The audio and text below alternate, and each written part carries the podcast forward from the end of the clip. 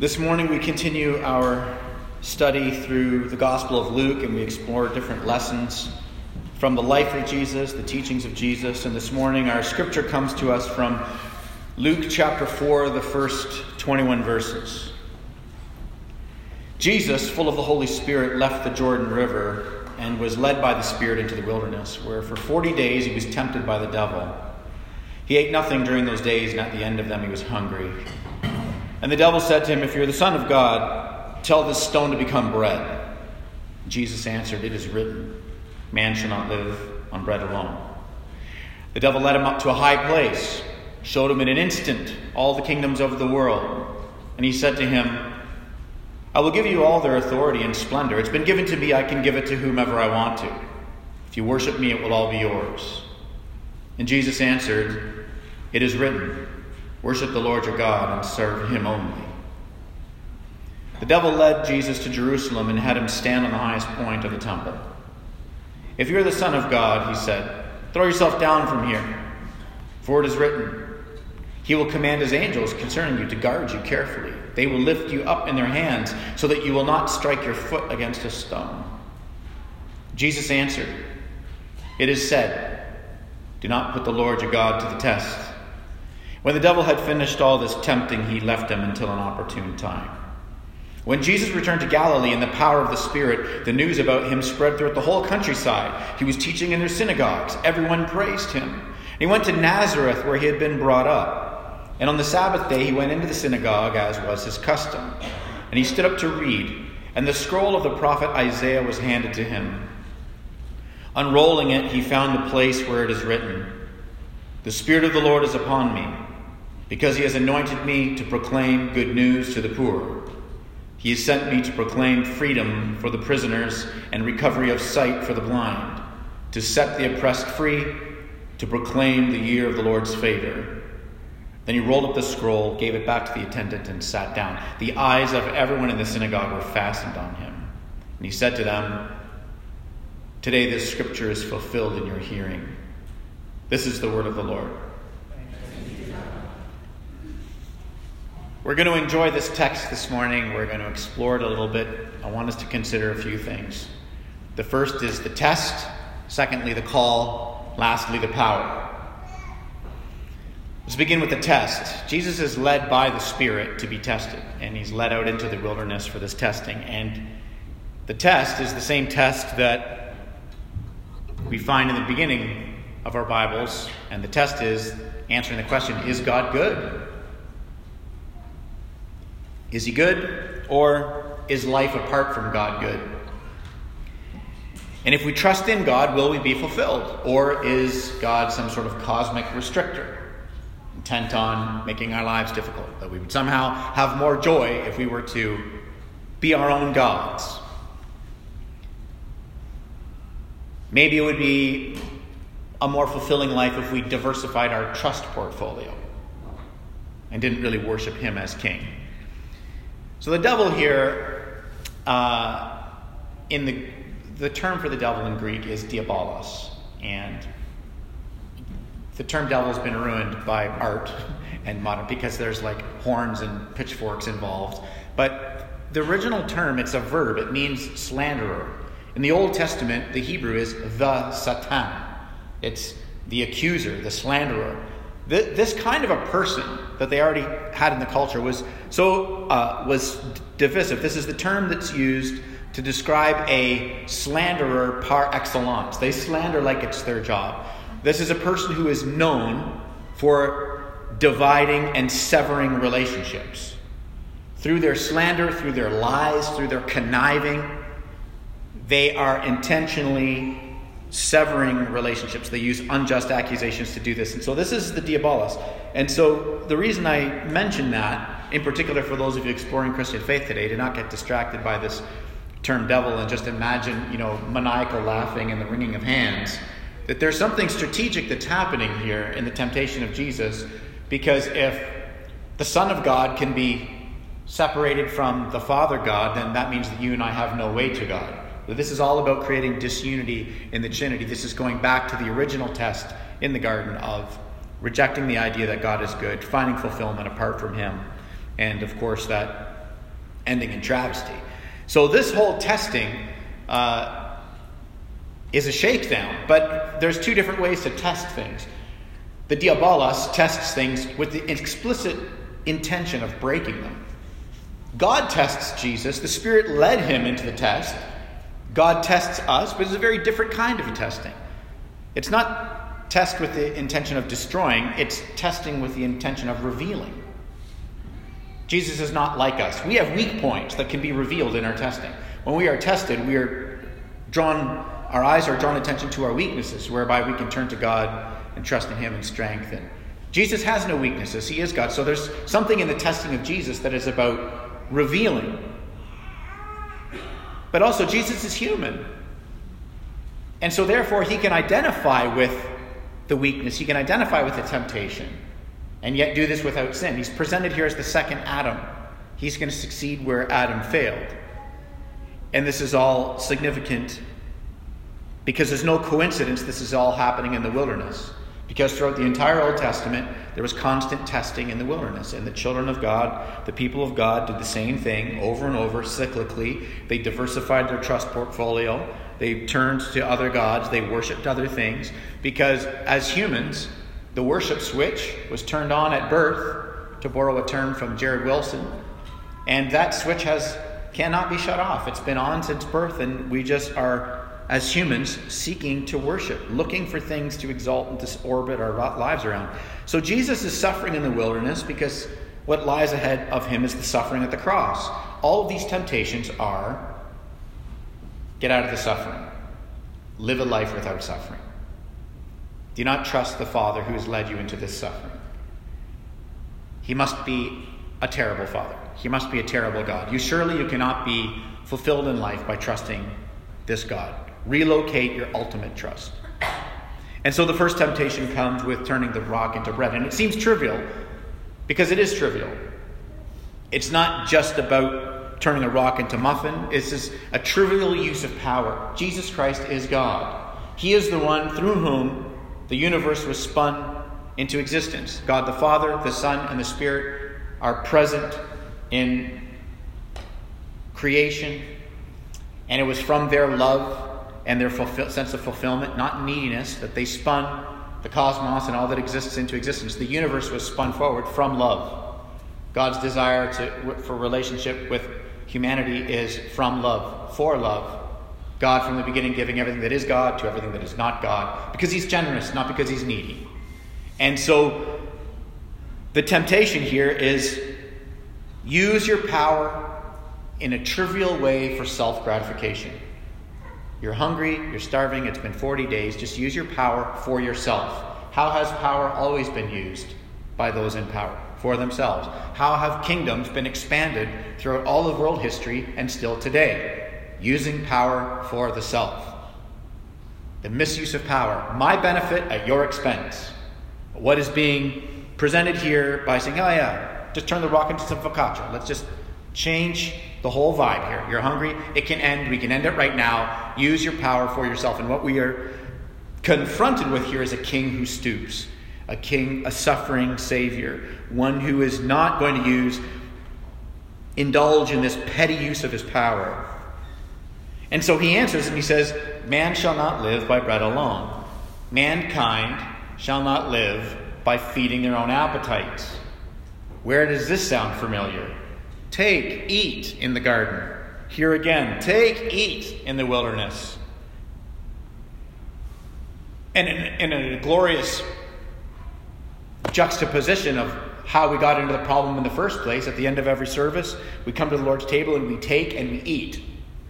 The very actions that got us into the problems in the first place, by trying to fill ourselves with ourselves, God has redeemed. And we eat and we drink at the Lord's table to be reminded that the soul truly flourishes and we are filled and strengthened as we take and eat of our very God and the relationship with Him. So Jesus answers this temptation and says, Man will not live by feeding their own appetites.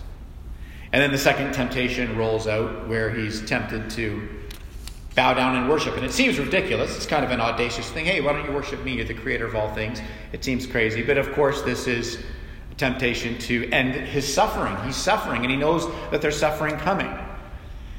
And I don't think that what's going on here is rock climbing, where a, a, starving Jesus after 40 days of fasting is, you know, scaling a cliff and looking down on the kingdoms of the world. I think that this is a very accessible suffering that is happening because you and I have had suffering and sorrow and sadness and depression. We've had attacks in the mind and the body and the soul. We've all had moments in our lives where we feel like we're having out of body experiences because the sadness is so thick and so Jesus is being taken to see all the kingdoms of the world. I don't know that he's literally climbing this, scaling a cliff, but that this is, an, this is a spiritual attack, a psychological attack, an emotional attack, a physiological attack as he's suffering in the wilderness. And the devil is saying, You can end all of this. You can end the pain. Just stop, end the pain easily. Stop trusting this God. Stop trusting this father. He's not a very good father. Turn to me, worship me. If he can separate the Son of God from Father God, you and I have no way to God. If he can get Jesus to see the Father differently, he can get him to trust differently. He can get them to worship differently. This has always been humanity's problem. This is the play that the Diabolos has been running since Genesis. This was the problem in the garden. If I can get you to see God differently, did God really say that? Did God say? If I can get you to see God differently, I can get you to trust differently. I can get you to orbit your life around something else, aka worship, differently. It's the same play. He's been running it from the beginning. And Jesus' answer is, You shall not worship the Lord your God, or, or sorry, you shall worship the Lord your God and him alone do you serve. And when Jesus says that, he's actually quoting Deuteronomy 6. God said to his people when he was bringing them into the promised land, You shall worship the Lord your God, and him alone shall you serve. And God says that because they're about to enter into a life of comfort. And the temptation is going to be worship the comfort. Celebrate the comfort, orbit your life around the comfort. So, Deuteronomy 6, God explicitly says to his children, Worship the Lord your God, him alone shall you serve. Do not worship the life of comfort. What is being offered here? The end of suffering and into the life of comfort. So Jesus responds, No. Because on the surface it seems ridiculous. If you're envisioning horns and pitchforks and tails, bow down and worship me is ridiculous. But that's not what's going on here. This isn't like a cartoon temptation. This is how do I end the sorrow? How many people do we know in our lives who are like, how do I end the sorrow? And they, from pain, choose a trajectory that's ultimately destructive. This has always been humanity's problem. Orient your soul around the wrong thing. If I can get you to see differently, you'll trust differently, you'll worship differently. If after the service today I was to go downtown with a professional photographer, and we were both to stand in a city street and snap a picture, the picture I take would probably be entirely forgettable. But the picture that the artist takes, it could be a masterpiece. We're looking at the same thing, aren't we? Or are we? But there's a philosophy in art, and the philosophy is this it's not what you're looking at, it's how you see it. And that's why you and I don't take photos like professional photographers, because we're looking at the same thing, but we're not seeing it in the same way. This is at the core of the temptation. How can I get you to see God like an ogre? How can I get you to think about Him like your life will not be good if you trust Him and worship Him and turn to Him? Something's going to be missing, so why don't you go somewhere else and find some small, impotent thing to satisfy the cravings of your soul? It all ends in tears. So, this leads to, of course, the third temptation, which is this attack on his identity, this attack on his security, this attack on Christ's, on Jesus' sense of self. And, and the attack is prove yourself, like prove who you are. For 30 years, Jesus has lived under the humiliation of being human, the limitations of being human. He is the voice that spun the cosmos into existence, and then he cried in a filthy manger. He was born into poverty, incredible poverty. You know that because the, because the, the sacrifice that Mary and Joseph bring to the temple was the sacrifice that was allotted for poor people. Right? It wasn't like we think about it like moderns 10% of your income. So you grab your T4, what's 10%? And then you look, read the Old Testament, the Levitical laws around tithing, and there was like tiers based on people's economic structure. And the very poor could like bring these little turtle doves, and that's what Jerry and, uh, sorry, uh, Mary and Joseph, Jerry, Mary and Joseph bring. I talk too fast. I'm going to take some water here. We're renaming Jesus' parents. This sermon is not going good.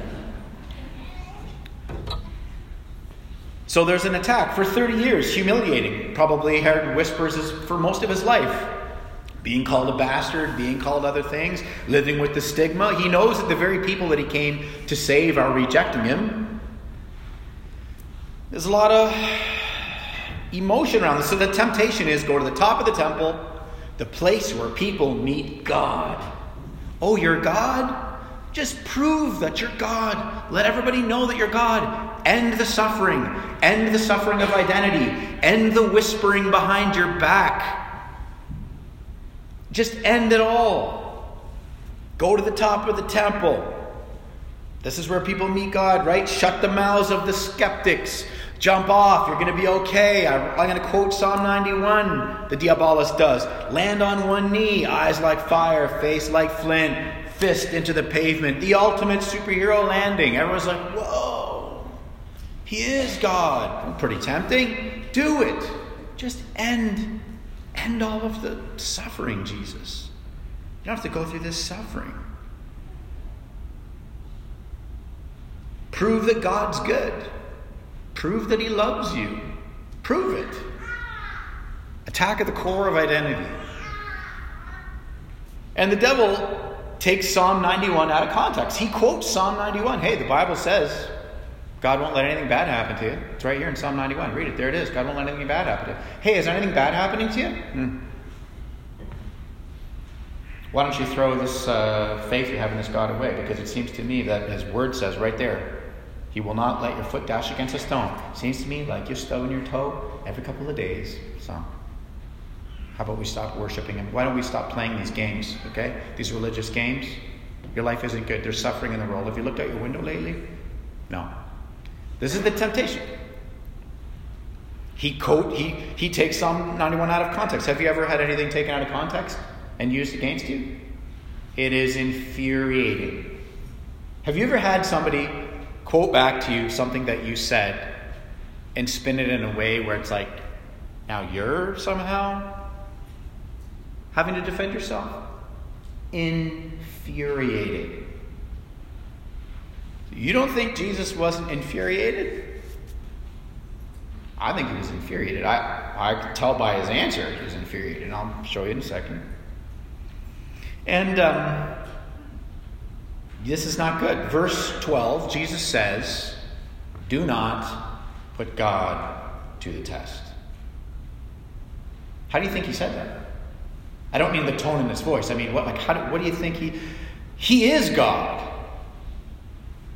Do not test me. You want me to prove that I'm God right now? Do not test me. He's on a mission to redeem a humanity that doesn't deserve it. He's going to offer grace that we don't deserve in a scandalous contradiction to what you and I should be getting. He is going to go and suffer and die so that we can be reunited with our Creator and have souls that truly flourish, even while all hell is breaking loose. And now he's being tempted to just forsake this whole redemptive plan. He says, Do not tempt me. And it's like the C.S. Lewis quote Do not cite the dark magic to me, Witch I was there when it was written. That's what's going on here. It's profound and amazing.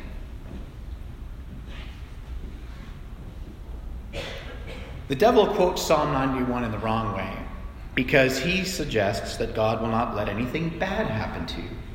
So if you interpret the Bible like the devil, I just got to let you know, as a budding theologian, that's a bad way to interpret the Bible. We shouldn't arrive at the same conclusions as Satan when we read the scriptures. Are we all on the same page here? Can we agree on this? I know these are divisive times, but are you with me? So the, the interpretation of Psalm 91 is not God will not let anything bad happen to you. The proper interpretation of Psalm 91, spoiler alert, the end of Psalm 91, is in the end, there is nothing final about any of the bad things that happen to you. Nothing final. Your life is not ruined because united to Christ, He's going to renew this earth, He's going to renew our bodies to enjoy it, and there's going to be glorious redemption. In the words of C.S. Lewis, there will be a glorious reversal where every sad thing becomes untrue. To borrow from J.R.R. Tolkien, there will be a eucatastrophe as he begins to work all things in reverse.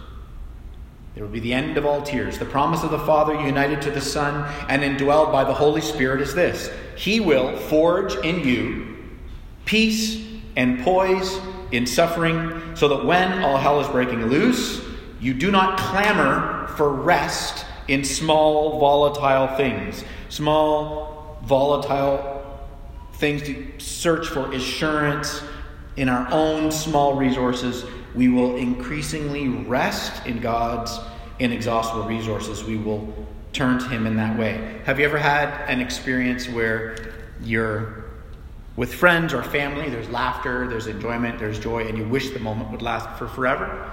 Have you ever had this exhilarating moment with somebody? Celebrating a success of some kind or an accomplishment of some kind, and you wish that that moment of euphoria, you just wish it would last for forever. Have you ever tried to drink in a sunset? Have you ever tried to drink in a moment? Have you ever looked at something and said, This is so good, I'm trying to burn it into my mind. I never want to forget this moment. We, we've all had that happen because we're realists and we know that good things don't last for forever. And so it's like in those moments we're like, how can I just burn this into my into the synaptic connections of my brain somehow? How can I create a neurological pathway so that I can access this feeling? How can I do it? We, we, we desire this permanence of joy and satisfaction.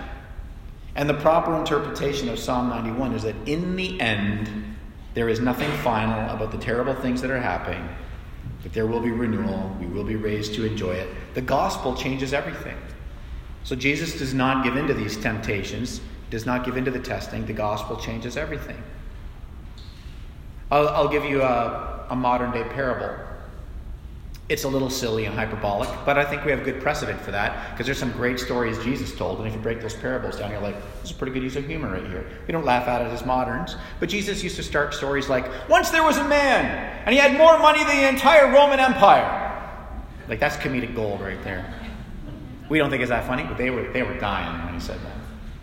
That kind of money, credit didn't exist back then. You understand? Hilarious. Okay. The gospel changes everything. It changes our attitude towards suffering. When I coached football, there was a little guy that played with Isaiah, and his name was Ben. And I've talked about Ben before, I've told a couple stories about Ben.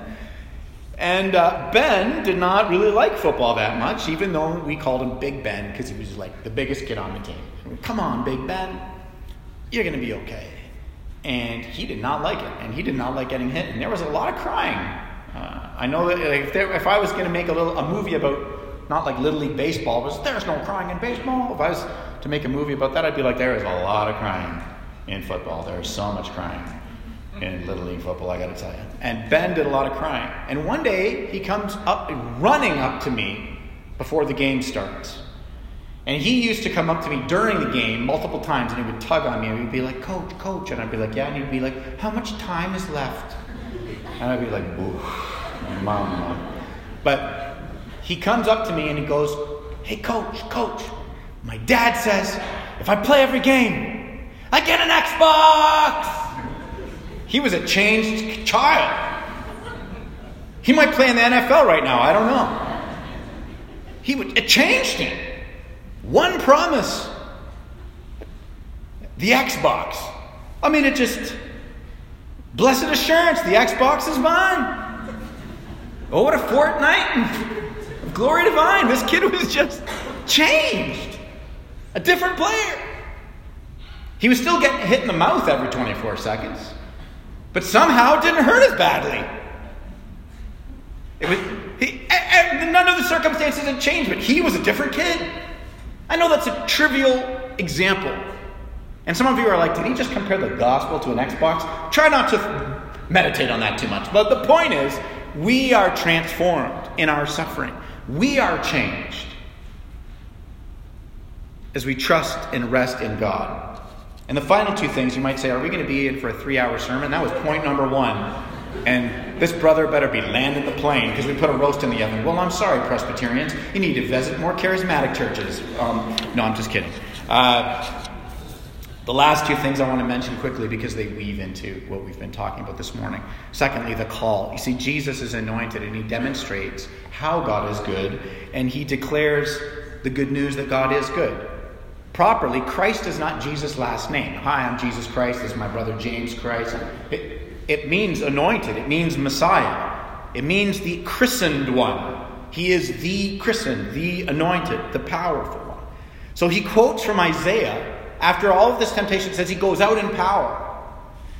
And he quotes from Isaiah, and he doesn't even blink. He goes into the temple. The Spirit of the Lord is upon me because he's anointed me to pro- proclaim good news to the poor. He sent me to proclaim freedom for the prisoners, recovery of sight to the blind, set the oppressed free, proclaim the year of the Lord's favor. No room for ambiguity. He's the fulfillment of every prophetic word. He's God's final word. He's the Messiah. Everybody's eyes are on him. I guess so. Just scroll drop.